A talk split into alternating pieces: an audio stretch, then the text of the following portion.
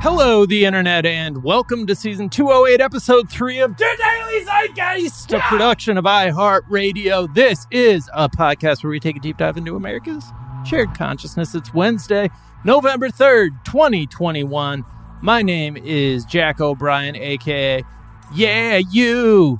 Chugi all night long. That is courtesy of at Autobotoson. And uh, yeah, I'm thrilled to be joined, as always, by my co-host, Mr. Miles Gray. It's Miles Gray coming back in a blaze of glory and a puff of smoke to all the believers. Call him JF Gray Jr. because prepare yourselves as I sit at the right hand of Trump. Uh, we'll talk about that wonderful conspiracy theory Coming. later on. Oh, but also today, just to shout out National Housewives Day, National Oh. Sandwich Day, Damn, that's that seems National Housewives and National Sandwich Day and That National like a- Stress Awareness Day. They have a, this feels like a trinity of connected days. yeah, National Housewives Day. I feel like that that's from another time, but I also feel like national days are from this time. So, yeah, shout out to Blondie and Dagwood. Big day Yeah. for them. I feel like. It's a, I don't know what they just say on national, how to observe it. Honor the housewife in your family or a housewife that you know. Use hashtag National Housewives Day. Housewives Day. Housewives Day. Well, we are thrilled, Miles, to be Mhm. joined in our third seat by a very funny Los Angeles based stand up comedian, Yes, yes. raised in Pittsburgh. His Comedy Central presents stand up special is truly hilarious, and he's been known to drop, you know, 21 to, 20, to 31 original comedy videos in one day, Mm. uh, which were turned into a sketch show that was named Funniest Show at Series Fest. They're all, every one of those videos is worth checking out. Please welcome the brilliant and talented Joe Kwaczala! What's up, man? Hello. Boom, boom. Hey Hi. guys. Happy Chauvinism Day. Yes. Yeah. Real exciting to be here on a momentous occasion. Yes. Right?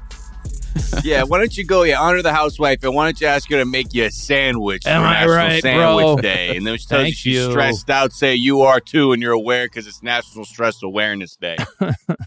Did you see that thing that said uh, Seattle is the most stressed out city in the U.S.? I did see that. out? I did not pay much attention to it because I don't know how they're how they are uh, determining that. Is But that a it new way to just say the like a euphemism for the suicide rate is very high? No, is that just it was we like do that now? it's like some weird they have some there's some like new technology something the census department has that has like this thing called the household pulse survey and it's like something that's having like real-time data and so people are Oh, saying like from Apple watches and shit. No, I mean, I think it's just some. It's like probably like a Nielsen thing, where like if you enlist enroll in it, then like you have to participate in it, probably kind of thing. But the way they said it is that fifty four, like over fifty four percent of the adults in King, Pearson, Snohomish counties in in like Washington have said they felt quote nervous, anxious, or on edge for at least several days during the past two weeks. So that made it the highest percentage of Hmm. people on edge. Yeah. I feel like participating in the survey would make me stressed. Right. So I don't know if that's Right. accurate. Yeah. I Yeah. think the results are determined by the process of collecting the data. Yeah. Number It- two I think that just tells us that they, they are the city that is most likely to participate in a in a survey about how stressed out you are. yeah. And- well, Joe, what's good? You're coming to us from L.A., but you were raised out in Pittsburgh Yes, that is correct. by way of Chicago. So you've By way of Chicago. That is yep, that's the that's the order of operations. Oh. Superior Food Town, Pittsburgh or Chicago? Ooh, I got to give it to Chicago, I think. yeah. Interesting. Yeah, What do you- think I do. What would you, if you had to put, you know, head to head food items from your native Pittsburgh and your adopted Chicago? What what's that battle that ultimately wins Chicago over? You think? Well, the thing is, I feel like Pittsburgh doesn't have a ton of like a, an identity when it comes to food, other than Mhm. like we put fries on stuff, Right. which Love that, though. it is, it's good. I mean, that's Yeah. certainly like a, those are huge points in Pittsburgh's favor. Right. But it, there's not a ton of culinary innovations happening. You know, we put fries in a salad. We will put fries on a sandwich. Outside of that, I don't know what else is really Pittsburgh, you know, Right. defined food. Whereas Chicago, you know, there's there's deep dish, there's the Italian beef sandwich. There's there's just so many more titans. I think that Chicago can claim ownership to. Yeah. The Paris of Appalachia, is Pittsburgh. That's what I've always referred to it as. Mm. Uh, I lived in very generous. Wheeling for five years, so I was close by. Oh, Wheeling, West Virginia. Is that what you said? Yeah, yeah, Yeah. And So that was the big city, Pittsburgh, for me. Right. I don't think people realize that West Virginia like cuts up like and just kind of weasels its way in between Ohio and Pennsylvania. Yeah, it's But it definitely does. I feel like Pittsburgh is like a melting pot of Appalachia, the Midwest, and East Coast. My my wife, who grew up in Pittsburgh, claims that it's a East Coast city, uh, Yeah. which it, it is not. I feel Well, like. I mean, I know what she means because I feel like Pittsburgh is the last stop before Right. you are squarely in the Midwest. right. Mm. But the You know, what- drive from Philadelphia to Pittsburgh crosses over a lot of, a lot of territory that is is not decidedly East not East Coast. Absolutely. Yeah. People Yeah. yeah. people don't know that either. It's like a good five, six hours if you were going like as the crow flies directly from Philly to Pittsburgh. Yeah. Pennsylvania's a wide state. Yeah. It is a wide state, and it's Philly and Pittsburgh and Alabama in between, as I've heard it uh, described. Little little Amish Pittsburgh. Amish Alabama. Yeah, Yeah. Amish, Alabama. Amish, Bama. All right, Joe, we are going to get to know you a little bit better in a moment. First, we are going to tell our listeners a couple of the things we're talking about today. We're going to talk about the COP26 check in. We're going to see Jeff Bezos is somehow making climate change about himself.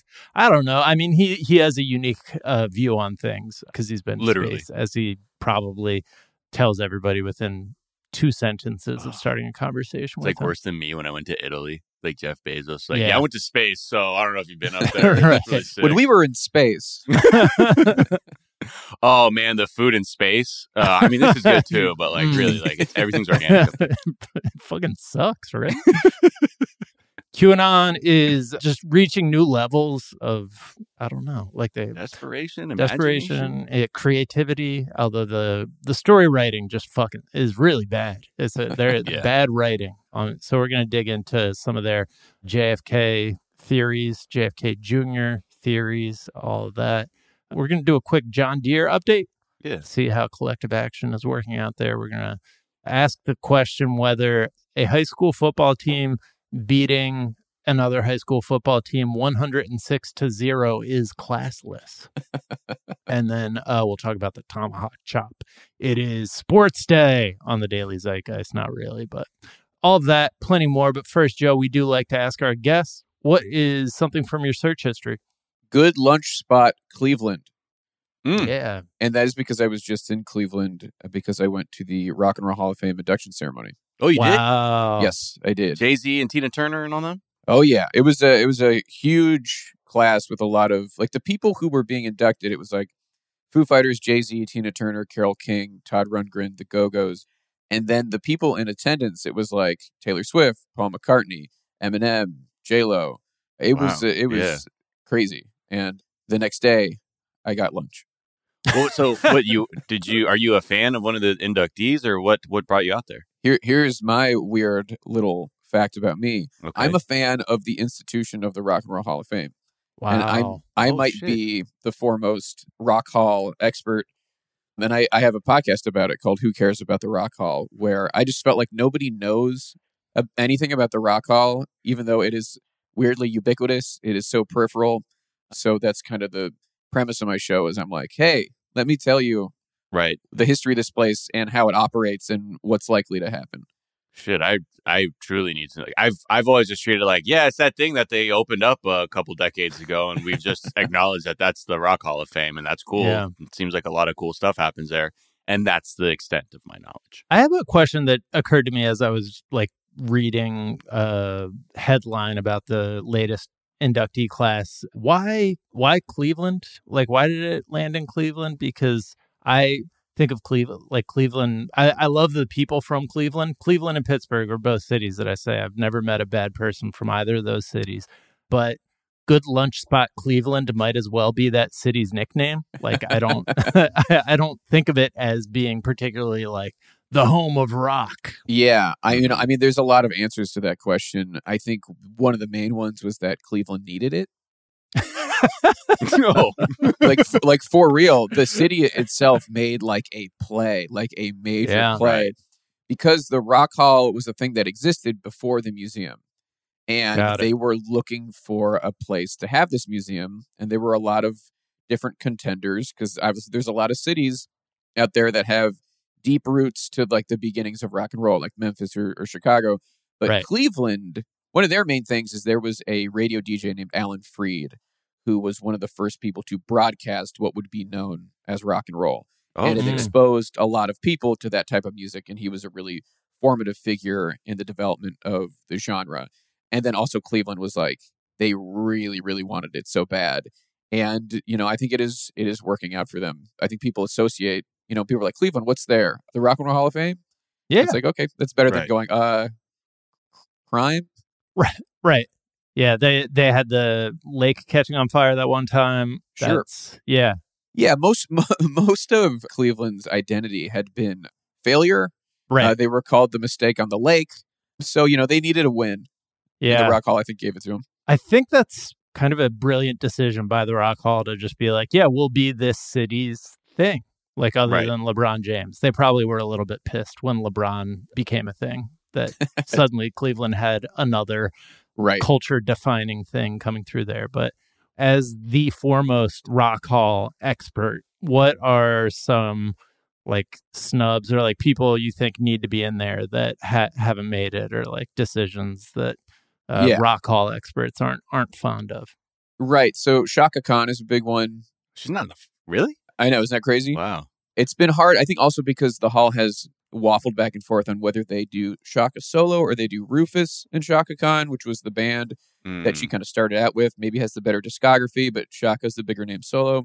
And especially as like we got Whitney Houston got in last year, so like we're we the chronology has kind of passed Chaka and it's gonna keep going. Like Mariah's gonna be soon.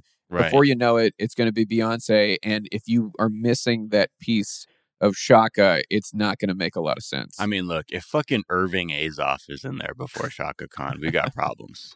We Yeah. got big fucking problems. but and they are is. starting. they are starting to figure out how to kind of backdoor some of these inductees who have not been able to get in via the voting body. You know, the, the these it. ballots go out to like a thousand people who have pretty mainstream and often white and male tastes. And they like this year they put in they finally put in LL Cool J through the back door Got it. and just eh, you know, it had gotten to a point where you know Tupac and Biggie had gotten in before Right. him, and even Right. Jay Z getting in before him seemed crazy. So they were finally like, okay, we're just going to make a category, put him in that, and just hopefully no one will notice. Don't Right. call it a comeback. You know, He had the performance of the night. He was unreal. It was crazy. was it? That's awesome. Yeah, just uh, uh, he did not have to go that hard, and it was just like a full on assault from the second one. And that's when Eminem and J Lo came out. Like they were unannounced, so it was like a crazy surprise. And he was just, yeah, he was he was leaving it all out there. Oh, amazing. That's awesome. And wait, where'd you end up on the lunch though? Place called Boaz, which was like a Mediterranean Chipotle. Oh, oh, Yeah, All right. Oh, okay. which we tried to go to a place called the like Market Square or something, which I had been to before, which is you know like a Grand Central Market kind of thing. where Oh like, yeah, that's the one that's always on the Food Channel. Yeah, it was great, that but it was a sandwich. it was a Sunday, so like everything was closed. So we just like went across the street Oh. to this place. But I yeah, I was looking forward to that. Nice. Well, shout out to Cleveland. I I love that town. I love the people from Cleveland. So Well, and Ohio too. I mean, like, again, like I always talk about, Dayton, Ohio is the birthplace of funk music. So yeah, there's a lot of strong, strong musical connections to the state in general. yeah, yeah.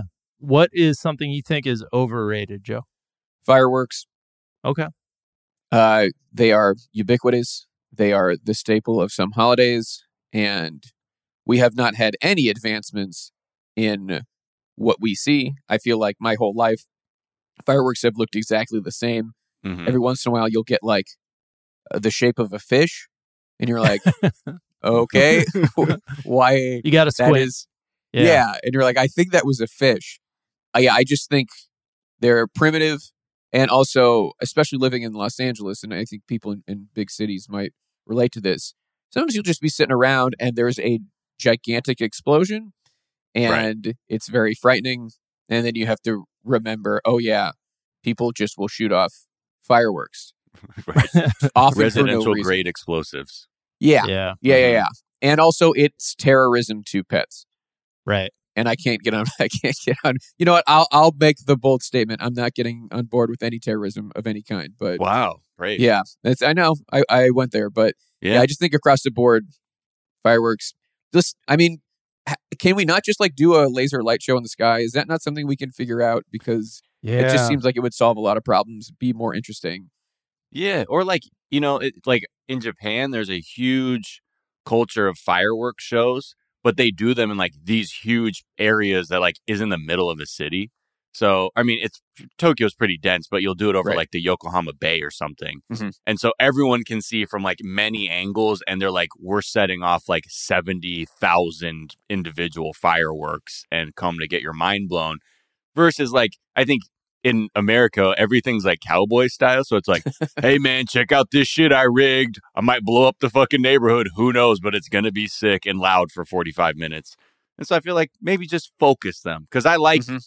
I like seeing little bang bangs go off. But in the, in the way you're saying, like when it's a you know Memorial Day or Fourth of July, and then your neighborhood just sounds like a bunch of random explosions, it's it's tough. It's tough. Okay. I'm gonna go the opposite direction and say I like an ambient, like a holiday with like your ambient fireworks for a night, and they're just like kind of shooting off once in a while. But like putting all the pressure on it that you're gonna see a fireworks show, like I just feel like that is competing with too much in our day and age of we're you know it's just the same shit over and over again with just different colors. It's I I feel like doing a show as opposed to like the my opinion on fireworks i started liking them more once i was able to like set a few off when i lived in missouri and like when you drove to the airport there were just these massive like firework barns that you could like go and get actual like real deal fireworks. Like when they're just like out and around and like something you could like set a couple off they're kind of fun but if it's just a thing like as it was when i was growing up of just like you go you sit on a blanket and watch a handful of them be set off for 15 minutes while the pops play like it it's not as i'm not as into No, it you got. I'm telling you, you have to see like where my mom's from in Japan, Niigata. There's a thing in Nagaoka, which is like the biggest fireworks show in like one of them in Japan. There's a finale where it's like the whole fucking like two kilometer wide display goes up, and you'll. I'm guarantee you've never seen some shit like that. Right. That's so. That's what I mean. Like, like really take the time if you're gonna go there. Like, Mhm. blow our heads off. Right. Right. Yeah. Because you can like, it feels like growing up, it'd be like, we're going to go see the fireworks and we'd like drive 20 minutes and like it'd take a long time to park. And then we'd walk across a bridge and then we'd sit down. And it was the exact same thing I've seen every single time. It was just never Yeah. worth the effort. Yeah. totally. The the my best experiences with fireworks are when like I forgot it was the Fourth of July and was like out for a run, and then like fireworks were like shooting off around like the town, and it was like, oh, that's really cool, and like it's like sort of ambient and like a found experience as opposed to one that Mhm. you're like sitting down for and like getting Yeah. everybody to Wow for. me. Wow me. What is something you think is underrated, Joe? Even though it is beloved, I still think sleep is underrated. I think our culture doesn't value it the way we should. I think there's this hustle mentality of like you you get a profile of, of someone who's successful and they're like, I sleep three hours a night. oh, people like Yeah. applauding. Yeah, yeah, right. And it's and I also do feel like just generally we are like if someone is sleeping in, they are worthy of ridicule. They are a person. I mean, I am a firm believer that if the human body needs sleep, it should get the sleep. You should listen to your body and get the sleep you need. I think the idea that someone's sleeping in. Hey, is- Arianna Huffington. Wow. With that fire. I I think though, like sleeping in, the idea that you're like lazy and, and a, a piece of shit because you're sleeping in, that I just I I'm very disappointed in that general opinion. I feel like everybody holds. Yeah. That's what I'm saying. So what? I was doing Molly all night, and I have to sleep, or I'm, I, and I have to miss my little cousin's kickball game. right. I needed sleep. yeah, and I don't my have to be a kids piece of shit can for that. miss the first half of the school day, in my opinion. I, I think I mean the degree to which we expect growing children to wake up early Yeah, is yeah. criminal. Oh yeah, Absolutely. I because I used to man in the heights of puberty, I was like falling asleep fucking anywhere, everywhere, and I needed uh, because Yeah. I had you know like that's when your body's growing, and I used to I used to do like twelve hour sleep Yes. jams, like it Oh was my God, the nothing. Sleep jams. Yeah, like I couldn't believe sesh. it. yeah. Yeah, you're like, yo, I've done it. I've done it. Yeah. I went from one a.m. to one p.m. You know, And they've- and They've done studies on kids' mental health, like when they push the start of school back like an hour or two, and it's markedly improved. But for some reason, it's just not widely adopted. yeah. How early does your school start? Mine was like seven four. My high school started at seven forty five. Seven thirty. Yeah. My what the fuck is that? my kindergartner has to be at school by seven forty five. Oh my god. Yeah. I mean, See, he hits the ground just like ah, and is like running around and has so much energy. But like, you know, that's the same time he's supposed to be going to school. Like in four years, when he's just like wants to do nothing but sleep. You know, Yeah. It happened. I don't know. Maybe I was depressed when I was nine. Maybe that has something to do with uh, my But, timetable. but it, I remember growing up, it was flipped. It was like if you were uh, in kindergarten, you would go to school later. In elementary school, you were maybe a little bit earlier, and then middle school was a little bit earlier. Than high, the high school kids, the ones who need the most sleep, are the ones who are getting up. You know, Yeah, Earliest, getting there yeah. at seven thirty. they gotta learn. It's they got to play Rise and football. grind, is what it is. kid. You'll Right. sleep when you're dead. They Yeah. need hours of of football when the when the sun is out. I think that's yeah, what's driving that's a lot of it. true. Right. That's It's like, All oh, right, you want never us to pay mind. I'm. I'm I'm with the early start times. I got to say, it's most Yeah. important for the mental development of children that they get to football while the but lights even are still then, on. I remember my my friends. I didn't play high school football because a I wasn't a great athlete, but also like at, going from eighth grade, I played flag football. All my friends were doing tackle football, and then when there was like, yeah, man, you got to essentially have no summer. I was like, nah, bro, I go to Japan. Like, I can't. I'm, I don't give a fuck that much. Like, I'll be the one who's not playing football. But I remember they would even have like morning lifting sessions before fucking seven forty five, and then they'd have practice. I'm like, this is just yeah, too much. I feel like it was also like news. Drop off times and parent schedules. But then, how does it make sense for the kids to like be out of school at two thirty? Like that's just Mhm. not, Yeah. yeah. School ends Right. so fucking early. Nobody's getting out of work that early. That's when. I learned to trouble smoke starts. cigarettes and get in fights and shit, or run away from fights actually. But yeah. Hey, whatever. Fuck Hey, it. Let's man. change history, Jack. You knocked that motherfucker yeah, out. I did. Said, can't- now I- what? I, was a knocker, knockout artist. Uh, was what, what I was known as. uh, all right, let's take a quick break and then we'll come back and talk about the environment.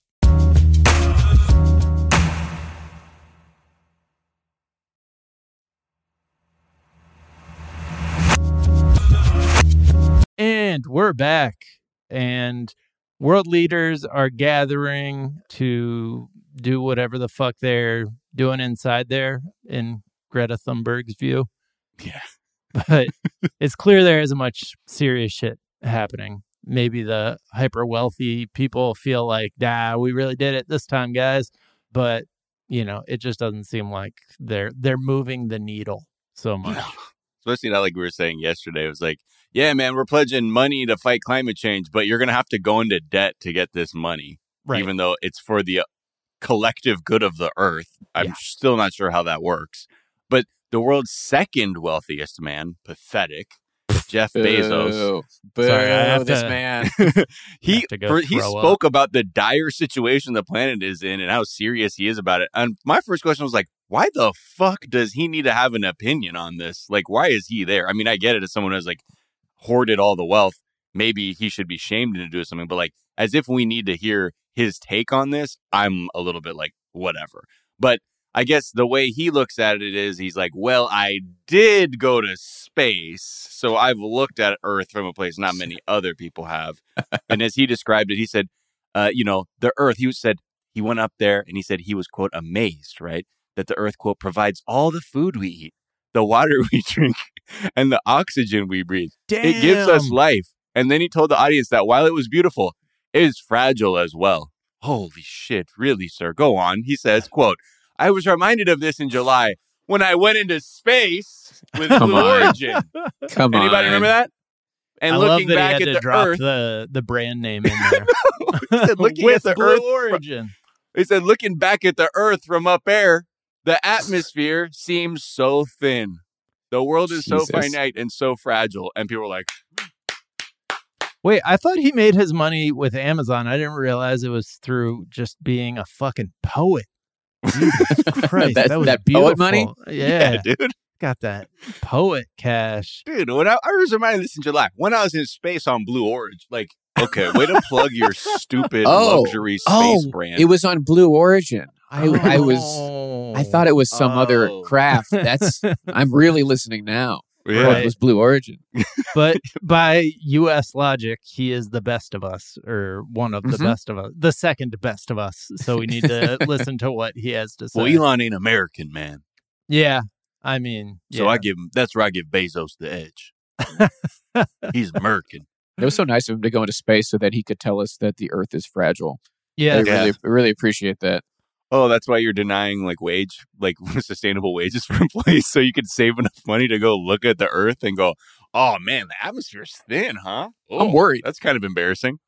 It was cool though when he asked them all to give themselves a hand because they really paid for this. That was, Yeah. I, I feel like that was probably made it all worth it for them, the the workers of Amazon who paid for all of this.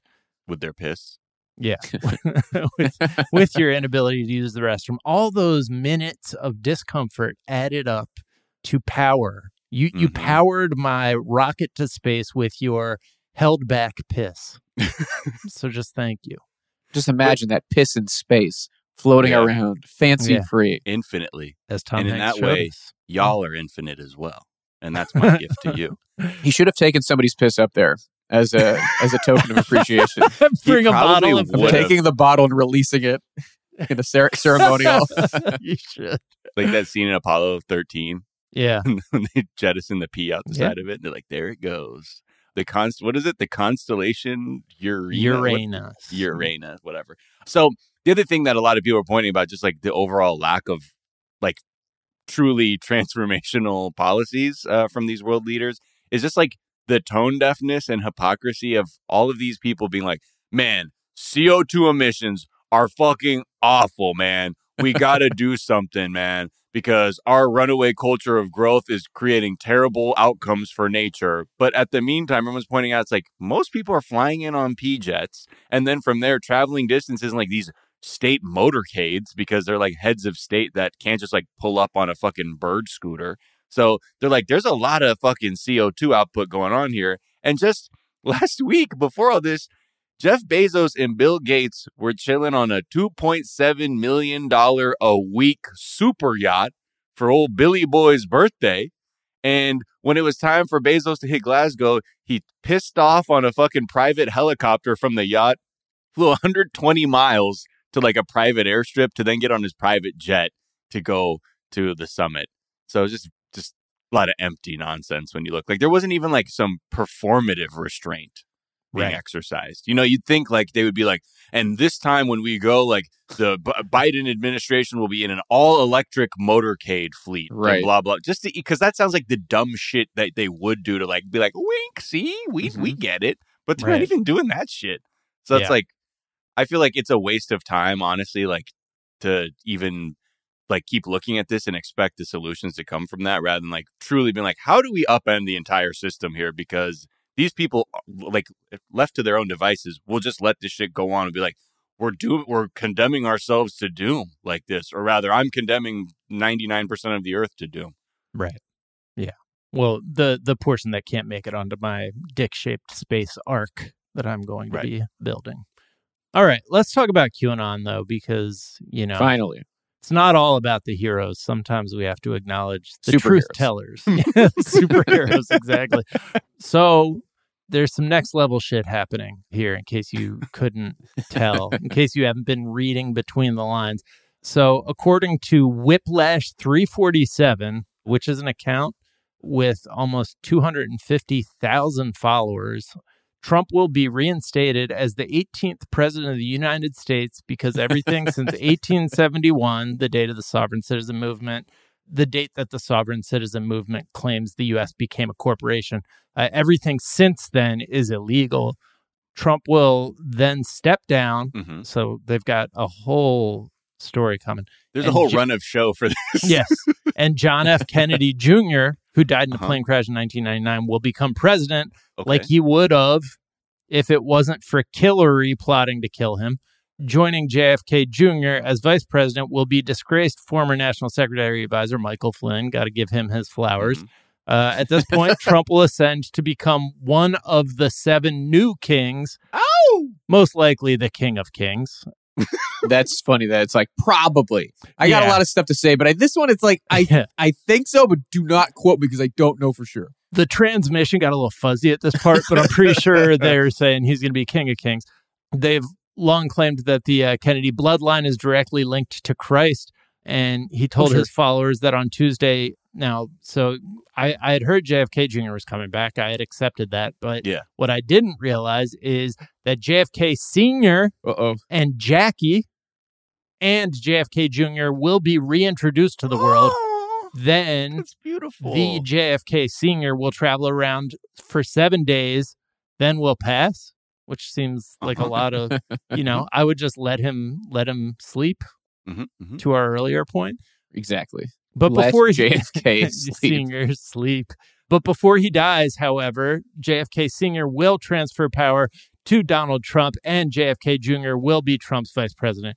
So even though Trump is already the king of kings, Mhm. one of seven kings that rule over the world, but I'm assuming the head king, he also still needs to be made president by JFK Sr., who I think at some point in this story had become president and able to transfer it. That's my Mhm. question is if after 1871 there were no legitimate presidents, that obviously includes JFK. So does Yeah. this Hey, hey, hey, hey! Whoa, whoa! Uh-oh. This guy's Antifa. Get him out of here. Yeah, what is this shit, man? Yo, I thought you were cool. hey, I'm, hey, I'm just asking questions. I'm Right. just I know, asking but you're not. You're asking the ones that bring to light the the just utter nonsense of this theory. Asking the wrong question. Ask one that reinforces the narrative, Joe. right, right, right. So here's something, Joe, that you probably uh, weren't thinking of when you asked your ridiculous question. Did you realize that JFK's return will coincide with the reversion to the Julian calendar, which means the date will change immediately back to October 20th? Yes. Thank you. I'm a fool. I'm such a fool. I didn't consider the Julian calendar. Yes. And that's why you won't be saved, Joe. Unfortunately, Goddamn. you didn't consider the I, Julian calendar. I mean, I listen. I hate to continue to bring up questions, but does JFK God Senior damn it, is his head? What's his head looking like when he comes Ah, back? you piece of shit! What is? It was a crisis actor in the old Dealey Square. That's what Okay. happened. It was Okay. early. It was early. Stan Winston, the famous VF, the effects artist, Yeah. created an exploding pneumatic head for JFK, the prop guy to wear. Uh-huh. Okay, and then he was just chilling somewhere, I think, in Cape Canaveral or something. okay, so his brains are fine, Yeah, Right. yeah, yeah. That was all Oh, fake. intact. And Yeah, he's actually dude. just a he's a hundred and four year old person in perfect health. who's just yeah, been just on ice. top of his game, playing golf. Right, I mean, exactly. you think you think the moon landing was the only thing that they used Hollywood to fake? Come on, man. Now who's Damn. naive? Wow. so uh you know that a lot of qanon followers are gathering in dallas to celebrate and await Yeah. the return of jfk jr because according to this theory you know he faked his own death and then he is choosing to reemerge to enter the political arena on the street where his father was uh, tragically murdered Mhm. That's how you do it. or wasn't murdered but was Mhm. you know it seemed like he bought into it you know when he was a baby and watching that you know he seemed to believe his dad was dead but who knows Is that right, or are you are you but a fool? Being Right, tricked by the by the the theater. yeah i mean this ballet. so the first time we started seeing this was at donald trump's july 4th rally in 2019 when america became america again i think we all remember that Oh, sure. Mhm. Who could forget? and people were wearing JFK Jr. masks to welcome his return there. Unfortunately for them, that that didn't come to pass. But clearly, we were misreading the prophecy at that point, and now we've got it right. This all goes back to a post from Q implying that Hillary Clinton had JFK Jr. killed so she could win her New York State Senate seat. And Only way to do it. Only way to do it. as evidence, Q provided a CIA memo about guided missiles from Uh-huh. 1956, which Hmm. proves that's how his plane was taken down. Mhm, They mhm. also found a photo that Trump was in with JFK Jr. So all It's called a smoking photo- gun. Yeah, called a smoking thank, thank you. except the ones with Epstein aren't. Right. Yeah. Again, They- no, no, no. Th- Asking that's questions- doctored. ask- Joe, Those you are should ask that question. What about No, no, the no. one with Epstein? Mm-mm. Yeah. I'm pro Epstein, so I will not be asking any questions about old Jeffy. Yeah. He's a good friend. Uh, and as we know, that this uses the logic, the transferable principle of friendship and allyship that told us that Richard Nixon was close allies with RoboCop. If you've ever seen a picture of them together, Mm-hmm. mm-hmm. but that We that all is a real this. We all know picture. People people need to go look at it if you haven't. But for some reason, RoboCop is in a picture with Nixon. But that is the one part of the story that's actually true, even though it sounds the strangest. right. And Nixon looks so hyped. Like Yeah. he looks excited to be next to RoboCop. It's like hell yeah, man! I'm gonna love your movie. but yeah, Thank you, sir. So JFK Jr. faked his death in order to help install Trump, his best friend, because they were in that picture together in the White House and destroy the uh, Clinton Illuminati vampire cabal. hmm And some even believe that JFK Jr. is Q, which I think at Yeah. least part of this is that they want a handsome person who is in the Q movement. And so they've just like appropriated JFK Jr. And that's not just me talking because there's a guy with a big beard at a bunch of Trump rallies that they began speculating was JFK Jr. And if you see a picture of this guy, he's not really, he's not sponge worthy, as Elaine would put it from Seinfeld. This He's- guy looks like I don't even know. It- It's a Hugh Jackman cosplaying as Gallagher or something. yeah, with with some with a healthy heaping of prosthetics going over Yeah. his face. Well, if I can, th- if I can throw a little, uh, you know, fuel onto the fire in terms of JFK Jr. being Q, have Mhm. we ever considered second president of the United States, John Adams? Yeah. His son was also president, also named John. John Adams. But what's his middle name? Quincy, Quincy. Q. John what does that Q. start with? Q. Yeah. There you go. Mm. And we have another president named John, whose son could have been president, but instead took the path and to acknowledge, you know, the OGs is now Q. Right. Mhm. I mean, Kind of I- seems. No, do we even all- have to this was all right continue in this front of us. podcast? Like, I think we just down. fucking nailed it. And I mean, a- and then you have another president, George, whose son uh, was W. Fuck. Never, never mind. But we'll we'll work on that later. We I, I'm gonna just keep messing with the math on that one. Well, that's what Yeah. they do. That's why the, the the calendar switch is also important. Like they they, they do that kind of shit too to be like, oh, those dates are off because we're on this other calendar. Right. It's like But the it's same not thing. like- Like, people who have preached like apocalyptic shit have been like, oh, the date was wrong is because we've been operating on the wrong calendar. My bad. It's actually this date now. Now that we're looking at this calendar. But like even like numerology that is bullshit, but like there there is compelling numerology you can do because numbers are, you know, eminently like well, they're also very easy to manipulate. So you could do one where it's like, ah, and the reason they're they said they were coming back on this date was because if you ch- switch to the Julian calendar, that coincidentally is like this date, but in like they just arbitrarily are choosing that. It's not like I- anything is like matching up. They're just like do doing a thing and being like, ah, see, so that's why he's coming back next weekend. Can you imagine like the excitement of like these Q people like who are doing their own sleuthing and they've somehow they think they've they're starting to see the Matrix? They're Right. like, because that's twelve twenty nine in Dealey Plaza. Now I know JFK was shot. He was killed on November twenty second. This is November second. With the Julian calendar shifting, oh my god, Robert, Like- get in here, bro. Well, like to be serious for a second though, like Joe just came up with a f- far more compelling thing than anything I've read in, in like all of the Q files, just like Off the top of my arbitrarily head. off the top of his head as we were as a joke. Like, uh, and uh, our writer Jam was pointing out that like as JFK Jr. conspiracy theories go, like there are fun ones. Like there, his plane like went down close to a large hadron like Collider laboratory yeah Right. like type thing and so people thought that maybe he like went into a black hole that was like a fun thing that was happening at fun. the time I like that a lot. yeah, Yeah, way better. but we're instead like we've just even the writing of our conspiracy theories has gotten worse Right, because that JFK Jr. guy that he's like a realtor. Is that what's going on? Yeah, I think Yeah. that's right. Yeah. Yeah, And it's longtime Trump supporter and Underwhelming. Very underwhelming. Doesn't look anything like him once you shave his beard.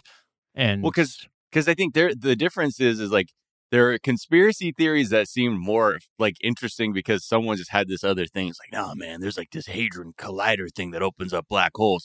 And now with like conservatives, conspiracy theories are just like these sad fables to excuse their lack of anything happening. right. So like the motivation for the theories is like very odd. It's just more like, yeah, man, uh, I couldn't get it up with my wife last night because of uh, the in, the cabals in Hollywood have actually system fed me a diet of media that has um, demasculated me. hmm And you're like, what the fuck? Yeah. I mean, resonates with me, you know? Um, Yeah, I'm, I'm hearing it. I'm Oh hearing wow! it. Look, my follower count's going up. Interesting. A lot of American flag emojis. I do Yeah. want to play though. There were some people at Dealey. So Dealey Plaza, the thing happened. The time has already come and gone. Uh, can't believe we haven't the read return. about all this. This sounds like it would be newsworthy. Has anyone checked the front page of the New York Times? I'm- Uh, I guess Well- I haven't because the New York Times wouldn't mention it, but surely uh, Drudge would. Let's see what Drudge has. no, nothing. What the fuck? Yeah, not a good look. Well, so right at twelve twenty nine was supposed to come. He didn't. So people just started uh, apparently reciting the Pledge of Allegiance. good move. Still Good didn't summon zombie JFK or JFK Jr. This person, uh, Steve Monticelli, who's just like I guess on the ground there. I guess he, he just po- posted a video said members of the crowd don't seem happy with the local news crew. And I'm just gonna play this video. I don't know what the audio is here, but I can only imagine what kind of energy this clip has. will tell nothing but the truth. It will help them God. Or should I say help them Satan? Let's go fake news. Let's go fake news. Let's go fake news. Let's go, fake news. Yeah, it's a lot of guys with their arms crossed. Right. Yeah, well, they, that's they they aren't getting the clapping. The clapping was what was what gets that meter of Let's that type of fake. yeah. Let they're completely they're yeah they're fucking it. It- Let's go fake news. Clap Yeah. clap clap clap clap. That's Let's how you get go. the crowd going. They don't even Ah, understand. damn it. Simple I'm sorry, man. clap You- cadence. you are a great stand-up, but I really think you have found your calling here on this episode today as like the leader of the Q movement. That I can John really Quincy focus thing this in. Yeah, is fucking Piper. brilliant. Like they need your clap rhythm. Mhm. I can yeah. I'm gonna be a, con- Yeah. a Q consultant. I'm gonna charge a lot of money. I, yeah, that's that's actually a pretty good grift. Uh, we'll talk about it offline. All right, let's take another quick break and we'll be right back.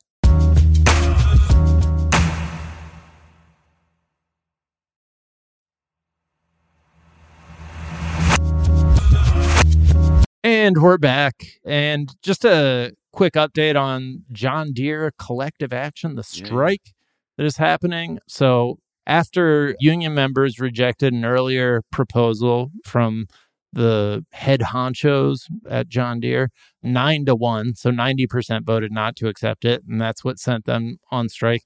The company has now come back with an offer that doubled the wage increase from 5% to 10%, which it follows years of no raises. So, like, much earned and deserved, and still probably not enough, but uh, moving in the right direction and boosted retirement pay and benefits. I don't, this is uh, according to the Des Moines Register. So, I don't know if those are significant, could easily be an overly positive spin being put on it by the company to make it seem like the union's being unreasonable if they reject it. But regardless, a doubling of the raise for everyone is significant. I don't know if it's enough, but it just goes to show you that unions don't help at all and only want to make themselves richer, Mm. right? Amazon. So, yeah, apparently, apparently there's something to, this whole collective action thing. Yeah. I mean, it seems from what I've seen, it doesn't sound like people are as upset like as maybe like the IATSE uh, things were. Like we're saying, like this is not like Not we can go deal. for a lot more. Right. But I don't know. I'm I'm curious to hear from uh, any people with a stake in that. If you're a UAW member, let us know. Is it So bunk? Is it the results on the IATSE thing that where they backed down from the strike, they the union members didn't feel like they got everything they wanted. Is that No. Yeah. No, they they were like, if if we're able to mobilize this much and truly put like producers, the studios on a back foot, we could we should really be we should really be asking for like the things we really need and not just sort of Mhm. take like something Right. in the form of they're acknowledging what we're asking for. So I don't I'm I have to I'll have to look into that to see if they've ratified it yet, but I don't know if they have. Yeah, I think they no one was expecting the vote for authorization, strike authorization, to be so overwhelmed, almost unanimous that it, it was like ninety, like six percent or something. And then I because I think they had written the terms of the negotiation before that, and then seeing how much power that they had and the unity of, of the union that they could they could have been asking for more. So I think people were disappointed. Got Yeah. it. Yeah. All right. Well, let's talk about another lopsided score. Uh, an Inglewood high school football team beat their rival 106 to nothing. You know, if it's just a regular game, I, I I feel like that's overboard. If it's your rival, like I don't know. Well, here- well, here's the thing. It's locally. There's been a lot of talk because, like, you know, it, it was a local high school story. A lot of criticism for Inglewood High School for you know, like they're they're they're they have a commit like UCLA commit. Justyn Martin. He threw 13 touchdown passes. Um, and then that that- at halftime they were winning 86 to nothing and then they went for two when they were up over 100 points. So they were you know they were putting the they were putting a bashing in there. Now yeah, i understand like in general people are like sort of the idea that that's a ridiculous score to run up for like a things with student athletes but it's like it's wild it's to the point where there's like all these people like condemning it wholly be like this is absolutely a business this is terrible this is nonsense cif the california interscholastic or what is it inter yeah interscholastic federation anyway the governing body for high school sports uh cif they're calling for like an investigation um and i'm like what, What? the fuck exactly come away and be like, yeah, they really fucked him up. i don't know like hey how's this team so good like right. yeah. Wh- what's the that so i'm just like curious just in general wh- what the I, what the outrage is about like who we're protecting because personally i fucking love a blowout i love Yeah. watching a blowout Can, There's can the investigation also be how bad the other team is? right. right How did they get so good? But also, But also, And- man, these guys shit the bed. did they like did they I've know coached the youth rules? sports before, and Yeah. I get it. Like just straight up athletic homicide can be a shitty experience for young kids, especially if you're trying to cultivate like an interest or love of a sport or competition, and to just get you know demoralized at a young age. I can see how maybe you're concerned about like what those outcomes might be, but for like when you're playing at about to go to college level, and this is like you know you're you're fully at this point i don't think you, these kids have to be realistic they're not getting in the fucking nfl it is what it is i don't know like i'm i don't see if i'm not sure if they're protected by having like some kind of more articulated mercy rule or something like that Yeah, what do you do? What is the move? What's the quote classy? Like, do you put in the second put on your third string. Yeah, Yeah. exactly. And they kept their their players on, and I just don't know. Like, uh, I, it, it's hard for me to say like, oh, that's objectively like terrible and immoral thing to do. I'm like, objectively, this team is better than the other one. Right. Right. Yeah. I don't know. And I kind of, like you said, it's like high school. And so I don't know. These kids like playing the game. I don't, I really, I'm not the authority on, on football. You guys, I know, said earlier that I was. And I am wearing pads. I'm wearing full pads. But Yep. And you Yep. took your mouth guard out for us. Thank you. but I mean, I don't know, Jack. Like, what do you think? I mean, you've you're you come from a coaching tradition. You're Mhm. familiar with like what that means and what it means to athletes. But are is it again? Like I said, I th- if there's a line being drawn, I can see it with like truly youth, like true youth sports. Right. You know, like you don't want a six year old crying because like they just they'll never believe in themselves because some like phenom kid like you know just destroyed them in a game. I think when it becomes a national news story, that's probably a little bit too much for the losing team. Like when it's an unprecedented ass kicking that, like, when there are 40 kids who are the like butt of a national news story joke, like that probably sucks for But I them in a way they that are. you you don't think the kids who lot- lost feel weird co- coming to I think- school and like knowing that they're a part like that they're on the daily zeitgeist for instance i mean that's but I'm not. huge. But I'm not taking shots at them for losing. Okay. I'm not saying, you know what I mean? It's not being like, ha ha, these kids suck. I'm like, holy shit, this team scored 106 points. Sure. That's that, like, they must be phenomenal athletes. Yeah. but, but the also- story by default is going to have that, whether you're thinking it or not. Like somebody is going to be. Right. By You know. the mere attention is that it's drawing Yeah. attention to the the absolute L that this team has taken. But Right. I'm I'm just curious of like psychologically, you know, if we're playing it out, like what is it? prote- Like is it, is this something that's going to follow them around for the rest of their lives? Are they ir- like irreversibly changed by losing 106 to nothing? Because I remember don't- like I was in in high school too. Like we would go up against teams. Where you're like, yo, they have three kids that are going to D1 schools. Like Right. we're gonna get Yeah, yeah. absolutely fucking battered. Like it was just it was known, accepted, it happened, fine. Even if it was like a huge blowout. I mean, not arriving to like a big old goose egg to 106 points, but there was like there is a preparation that I feel like athletes do do when they go, we're just up against something that's complete a completely different quantity in our high Yeah. school league. At, at what point is it funny?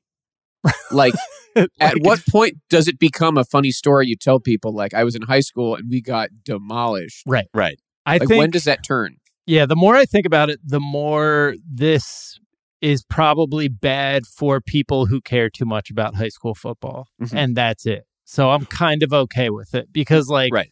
I cared too much about my high school basketball team. We sucked and now in and pretty soon after in retrospect I didn't give a shit and thought it was kind of funny that we had the lacrosse coach coaching us and he didn't really know the rules of basketball. and but like yeah, so anybody who is on the zero end of this of this loss, you know, probably shouldn't care much about football at this point because they're not going anywhere. It's not doing anything for them. I, I would imagine. And also like sports is kind of silly in the end. Well, right. And the, when you see like the responses on some of the tweets that have described this game, like you will see the kinds of people, Jack, you're talking about, where like it's some guy in like a Ranger pickup truck with like Right. his wraparound shades. It's like, hey, in Texas, they would have put on the third string. That's why Texas high school football coaches are cut above and classy. and like those were the takes. Like it's like, yeah, of course this happens in California. Like I was like, I don't know even what this means. What are the Right. stakes for you, sir? Yeah. I don't understand. mm-hmm. The sanctity. Yeah. Right. And I, but I mean, in general, right? Like losing is just something that will occur. Like you will, you will take L's in life in Right. general. Like I have been metaphorically experienced a blowout when I've, you know, tried to uh, challenge myself or thought I was capable of something because of my own overconfidence. And I was like, oh shit, I actually have a lot to learn. That didn't go nearly as close as I thought it would. And I need to either redouble my ether- efforts or understand, like, oh, maybe this isn't for me. But like to say, like, to avoid an experience like that at all. And I'm not saying kids need to get blown out 106 to nothing, but I just don't think it arrives at this thing that we're, you know, it's, it's, uh, you know, pearl clutching time. I mean, I'm a But socialist be- in America. I do nothing but take L's constantly. like that's that is the li- lived experience of every leftist in America. But yeah, you need you need to probably learn how to how to deal with this. I, the thing you were saying about the Texas college football coach, I'm wondering if like college football coach has become the coolest job in like mean like middle like if you just took the average of all Americans like the job that they have the most respect for would be college football coach? Because we have fucking Ted Lasso where like they've created this fucking religious figure who's the college football coach. We've got like a Tommy Tuberville We- we've got like a lot of college fo- Right. football coaches who are like Entering becoming politics. yeah, entering politics, they're like our our new like former military person. Like the highest honor you can achieve is like winning a bunch of games in football. Like I, Yeah. Right. uh, I think that's fully true. And I think they have done surveys where they're like, who is the most respected person state by state? And Right. for a lot of the states, it's like the big. like in the football southeast, especially. Yeah. Yeah. Like, Yeah. they're up there with like the king of kings himself, Christ or Donald Trump, depending. right. yeah. Praise them. And they are they are Mm. are already like the highest paid people in each state, like state Mhm. employees in each state. So Right. But That's again. I mean, and I, I, aside from like arguments like injuries can occur, like if a game is already like a thing. Well, it's like, well, then you need to actually articulate some kind of law that would be like, nah, sorry, this game is out of reach. It's over. yeah, But Um, then also, like a lot of people are like, that uh, could also have an effect on players too. If you're really concerned, if they're like they're like, oh, we're so bad, like Yeah. we're just waiting for this inevitable death point in the in the match Yeah. because people talk about like where's the outrage and this someone in the root wrote up they're like you know lisa leslie scored like over i think nearly 100 points in her high school basketball game and people were like this is a this is great yeah. Well, you know what i mean there's some like racist white people who are not like that, I'm sure. yeah yeah yeah but i mean it's just like interesting of like at what point you allow these like allow a superior talent to just do their thing and just be like shit and like Yeah. it is what it is Yeah. like Just salute. Yeah tear, tear streaming down your face. Yeah. God bless you. if anything, this was probably the safest college football game because nobody's like trying at the end of that game when you're getting beat 106 Mhm. to nothing. Nobody's gonna like put their body on the line and try and mean, like get a fucking concussion to stop them from scoring. I mean, at, at a certain point, like if it were me as a col- as a uh, high school student, I would be rooting for the other team to score t- so that I had a story to tell. it's Like, a meme yeah, it's a Yeah, meme. yeah, I, I think it like yeah, I think especially if it was football, like I would immediately see the humor in it and be like kind of, you know, Right. Me too. And I feel like it. if you're if you're on the other team, you you kind of lay down so you don't give him a highlight reel. Yeah. so yeah, like yeah. any of the good plays he's doing look weird. Like Right. just start doing weird stuff on the field right. so he can't use it. Just 'Cause grab if you're your trying, it's gonna look yeah like pull he's your dominating pants you. down grab your chest and pretend you're having a heart attack. Did you like as the ball is snapped. or just or just keep going just encroachment penalties so you just Right. you march them up the field with your encroachment Yeah. penalty Yeah, try to try to hug him, try to kiss him, like you know, do all sorts of weird shit. yeah Yeah. You're doing so good. I love you. you guys are so good. Wow. because again i just want to point out Le- lisa leslie's has scored 101 points in 16 minutes That's yeah. Wait, what? You yes stand. When the she- is that she- even uh, possible? the irony too is that she went to morningside which is the school that got blown out Hey, all right. Are you serious? It's a Yeah. balance. Really, life is about Yeah. balance, guys. look she did 101 points in 16 minutes y'all lost 106 to nothing Yeah. There's all le- We're- legends we're are being created We're- constantly We're back. We're back to square one. I mean, that is karma. That is karmic as fuck. All right. And finally, we just want to talk about the tomahawk chop because maybe the world series will be over at this point it might not Yeah, I, I feel like the World Series is probably going to be over or uh, heading towards being over if you were aware that it was happening. Because what says global competition better than a game played between Texas and Georgia? but as everybody probably knows by now because of the gif of Melania rolling her eyes at uh, Donald Trump, the first couple was at game four, or former first couple, and Trump thanked the uh, MLB for inviting him. and then the officials had to come out and be like, uh, we didn't invite you, man. You specifically asked to come.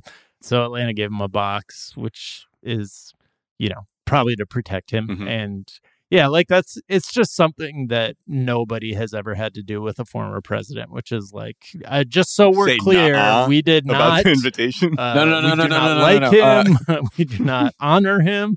And yeah, so they famously uh, did the racist tomahawk chop, and people are now, you know, people on the right are like liberal sports writers are trying to cancel the Braves because you know they they claim that liberal sports writers hate the sport and fans and our country. Uh, Donald Trump Jr. retweeted a picture of his or a video of his dad doing the tomahawk chop and said, "The left, the chop is racist. Americans." And then just showed his dad doing the racist thing. wow americans also racist what was your point again yes, He's kinda- he's so bad at everything. kind of lost the thread there. I, I every Halloween I'm reminded of the time when he dressed up in a uh, American flag onesie like leotard and his dad's face for Halloween. Oh. Like I think it was 2017. It was very troubling, just psychologically yeah what's going on a there mess. But it's like I like though how even like with this right is even they're like they're trying to cancel blah, blah, blah, but it th- I, there's always like these things like actually man like Native American people like love it so like I don't know what I don't know what everyone's Yeah. problem is Yeah, and like really the- sir can you find me some quotes Hmm. Yeah, All right. It's the I have a black friend and Yeah. he says I'm allowed to use the N-word defense. Mhm. The Native American community and that so this is from MLB Commissioner Rob Manfred. The Native American community in that region is fully supportive of the Braves program, including the CHOP. For me, that's kind of the end of the oh, story. oh shit. Except several indigenous groups, including the Atlanta Indigenous Peoples Association and the National Congress of American Indians, have spoken out against the gesture, explicitly contradicting that bullshit narrative that the commish was trying to come with. Well, then it's probably only been happening recently. Yeah, yeah, yeah.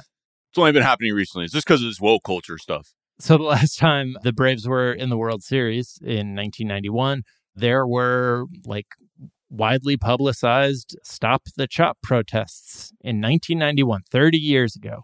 Yeah, well, you know, 1991 was v- a very, very woke time. Uh-huh. Yeah, yeah. You know, I man, Nirvana. Ugh, just yeah, Just- got my blood boiling just thinking about the woke culture that Kurt Cobain brought to.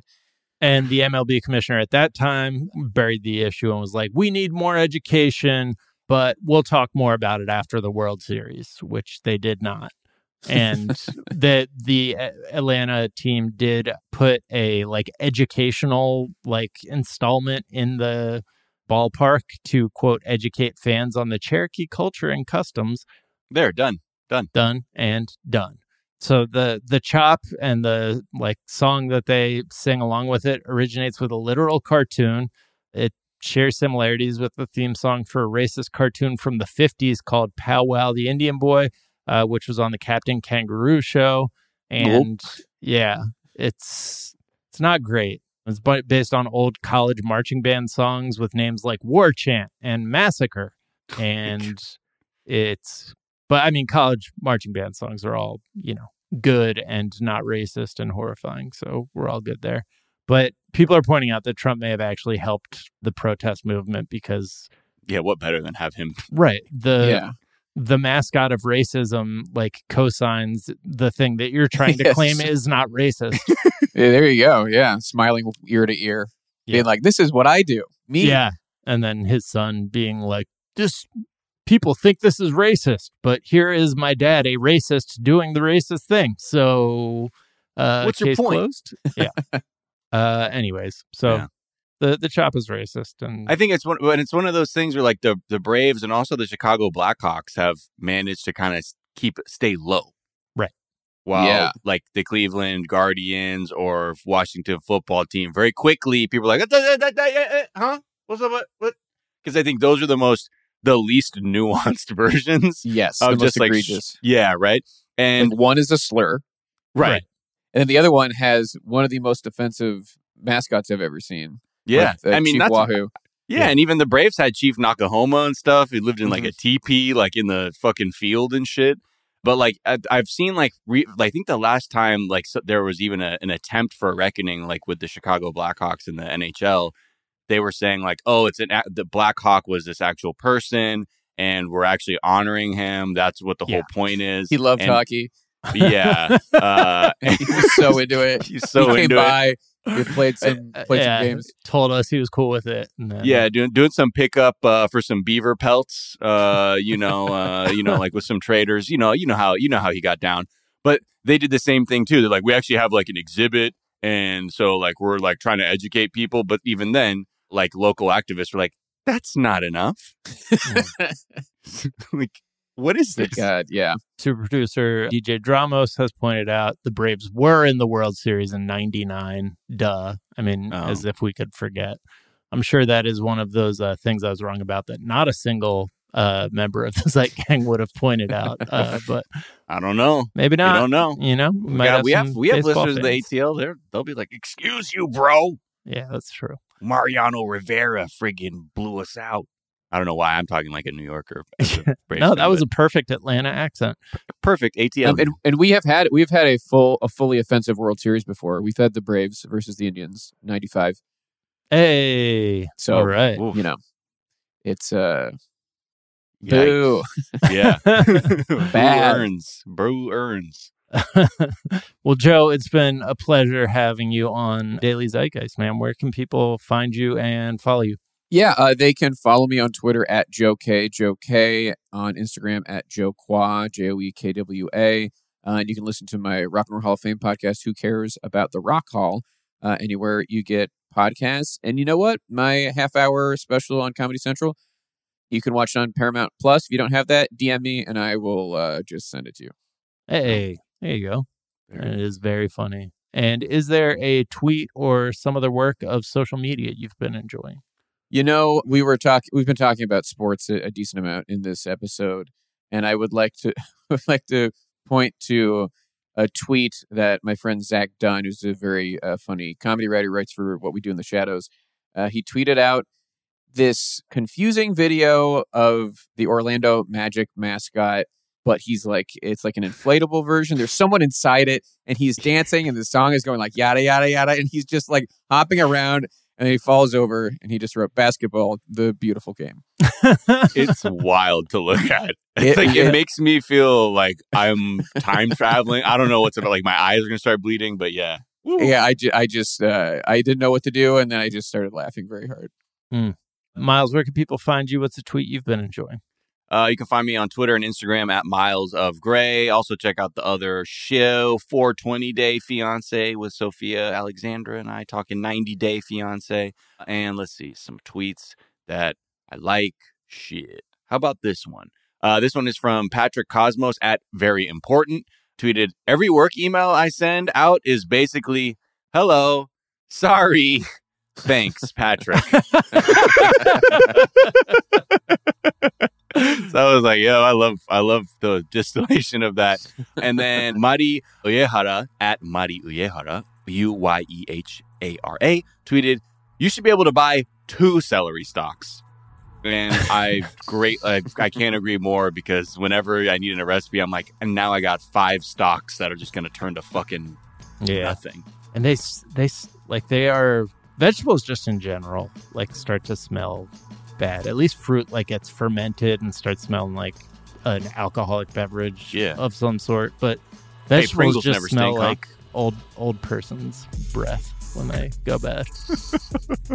uh, you can find me on Twitter at Jack underscore O'Brien. A couple tweets I've been enjoying.